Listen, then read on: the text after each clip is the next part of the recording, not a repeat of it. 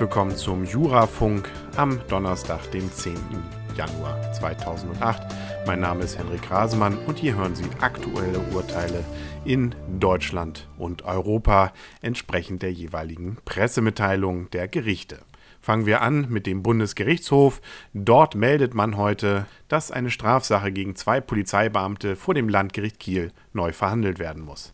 Das Landgericht Lübeck hatte zwei Polizeibeamte wegen fahrlässiger Tötung zu jeweils neun Monaten Freiheitsstrafe mit Bewährung verurteilt. Auf die Revision der Eltern des Getöteten hat der dritte Strafsenat des Bundesgerichtshofs das Urteil aufgehoben und die Sache an das Landgericht Kiel zurückverwiesen. Folgendes hatte sich zugetragen. Um einen Platzverweis durchzusetzen und einen Störer los zu sein, ließen die Angeklagten nach den Feststellungen des Landgerichts einen erheblich alkoholisierten und desorientierten 18-jährigen Gymnasiasten nach einer Fahrt von etwa 10 Kilometern zur Nachtzeit außerhalb bewohnten Gebietes aussteigen. Dieser setzte sich etwa zwei Kilometer vom Aussteigort entfernt auf die Fahrbahn, wo er von einem zu schnell fahrenden Pkw erfasst und tödlich verletzt wurde. Das Landgericht Lübeck hatte eine Verurteilung wegen Aussetzung mit Todesfolge nach 221 Absatz 1 und 3 Strafgesetzbuch abgelehnt, weil sich der junge Mann nicht in einer hilflosen Lage befunden und es an einem Aussetzungsvorgang des Angeklagten gefehlt habe. Diese Begründung hält rechtlicher Nachprüfung nach Ansicht des Bundesgerichtshofs nicht stand, weil das Landgericht nicht alle festgestellten Umstände des Falls in seine rechtliche Bewertung einbezogen hat.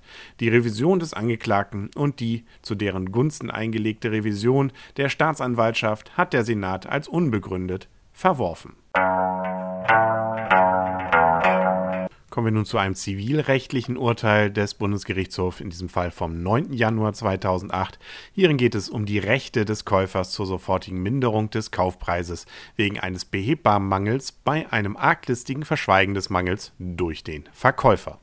Der Bundesgerichtshof hat seine Rechtsprechung bekräftigt, wonach ein die sofortige Rückabwicklung des Kaufvertrags rechtfertigendes Interesse des Käufers im Regelfall anzunehmen ist, wenn der Verkäufer dem Käufer einen Mangel bei Abschluss des Kaufvertrages arglistig verschwiegen hat. Dies hat der Bundesgerichtshof in seinem Beschluss vom Dezember 2006 bereits für den sofortigen Rücktritt von einem Grundstückskaufvertrag entschieden. Dieser Rechtsprechung hat sich der 8. Zivilsenat mit seiner Entscheidung vom 9. Januar 2008 zum Recht des Käufers auf sofortige Minderung des Kaufpreises bei einem Tierkauf angeschlossen.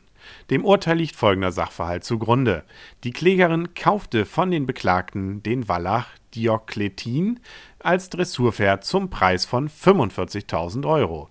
Sie verlangt im Wege der Minderung die Rückzahlung der Hälfte des Kaufpreises mit der Begründung, der Wallach sei mangelhaft, weil er aufgrund nicht vollständig gelungener Kastration zu Hengstmanieren neige und deshalb als Dressurpferd weniger geeignet sei. Dies hätten die Beklagten arglistig verschwiegen.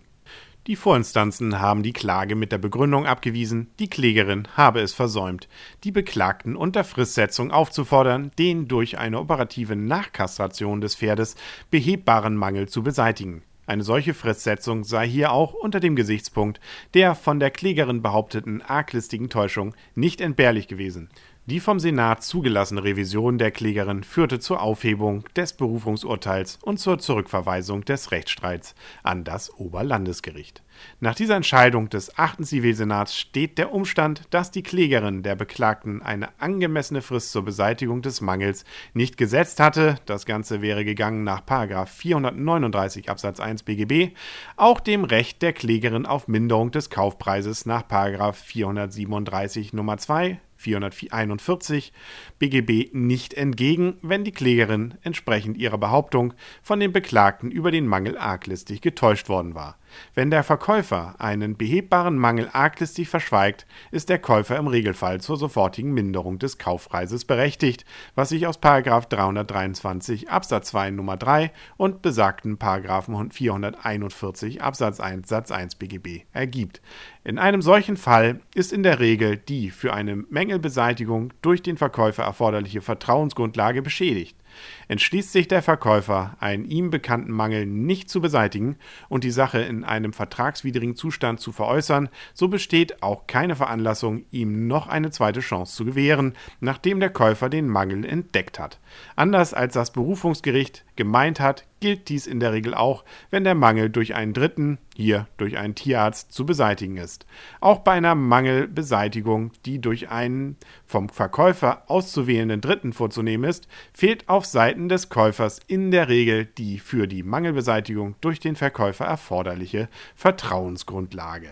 Das Oberlandesgericht wird nunmehr die Behauptung der Klägerin, von den Beklagten arglistig getäuscht worden zu sein, zu prüfen haben. Kommen wir für heute abschließend noch zu einem Urteil des Bundesverfassungsgerichts, nämlich in diesem Fall einen Beschluss vom 12. Dezember 2007. Hierin geht es um eine erfolglose Verfassungsbeschwerde gegen die Verweigerung des Sorgerechts nach Ermordung der Kindsmutter und ihres neuen Lebensgefährten. Das Bundesverfassungsgericht teilt hierzu mit. Der Beschwerdeführer ist der Vater eines im Oktober 2003 geborenen Sohnes. Nach der Geburt des Kindes führten vermehrte Streitigkeiten zwischen den Eltern dazu, dass sich die allein sorgeberechtigte Mutter des Kindes im Sommer 2005 vom Beschwerdeführer trennte. Dieser akzeptierte die Trennung jedoch nicht. Es kam zu Tätlichkeiten und telefonischen Drohungen des Beschwerdeführers gegenüber der Mutter. Der Konflikt eskalierte, als sich die Mutter im Oktober 2005 einem anderen Mann zuwandte und gipfelte darin, dass die Mutter und ihr Freund in der Silvesternacht 2005 auf offener Straße erschossen und ein Bruder des Freundes angeschossen wurden. Die Tat ereignete sich unmittelbar vor dem Haus der Eltern des Freundes, in deren Obhut die Mutter ihr Kind an diesem Abend gelassen hatte und den sie dort abholen wollte. Der Sohn sah seine getötete Mutter auf der Straße liegen, als er von Polizeibeamten aus dem Haus geführt wurde. Nach den Feststellungen des Schwurgerichts im Urteil vom 10. November 2006 kommen als Täter nur der Vater, einer seiner beiden Brüder oder allenfalls noch ein Schwager in Betracht. Keiner dieser genannten Personen konnte jedoch die Tat nachgewiesen werden. Der allein angeklagte Bruder des Vaters wurde freigesprochen. Das Kind, das zunächst in einer Kinder- und Jugendklinik für Traumatologie untergebracht war, lebt heute in einem Kleinstheim. Das Oberlandesgericht ordnete Vormundschaft durch einen familienfremden Einzelvormund an. Zwar sei nach dem Tod der allein sorgeberechtigten Mutter die elterliche Sorge grundsätzlich dem Vater zu übertragen, im konkreten Fall widerspräche die Übertragung jedoch des Kindesinteresses. Dem Beschwerdeführer fehle jegliches Gespür und Verständnis für die Traumatisierung des Kindes. Zudem lehne er Kontakte des Sohnes zu den Großeltern mütterlicherseits ab und würde sie zur Schwester, einem 1995 geborenen Kind der Mutter aus geschiedener Ehe, nur begleitet zulassen. Ein Abbruch oder eine Einschränkung dieser Kontakte bedeute eine weitere tiefgreifende Beeinträchtigung des Kindeswohls.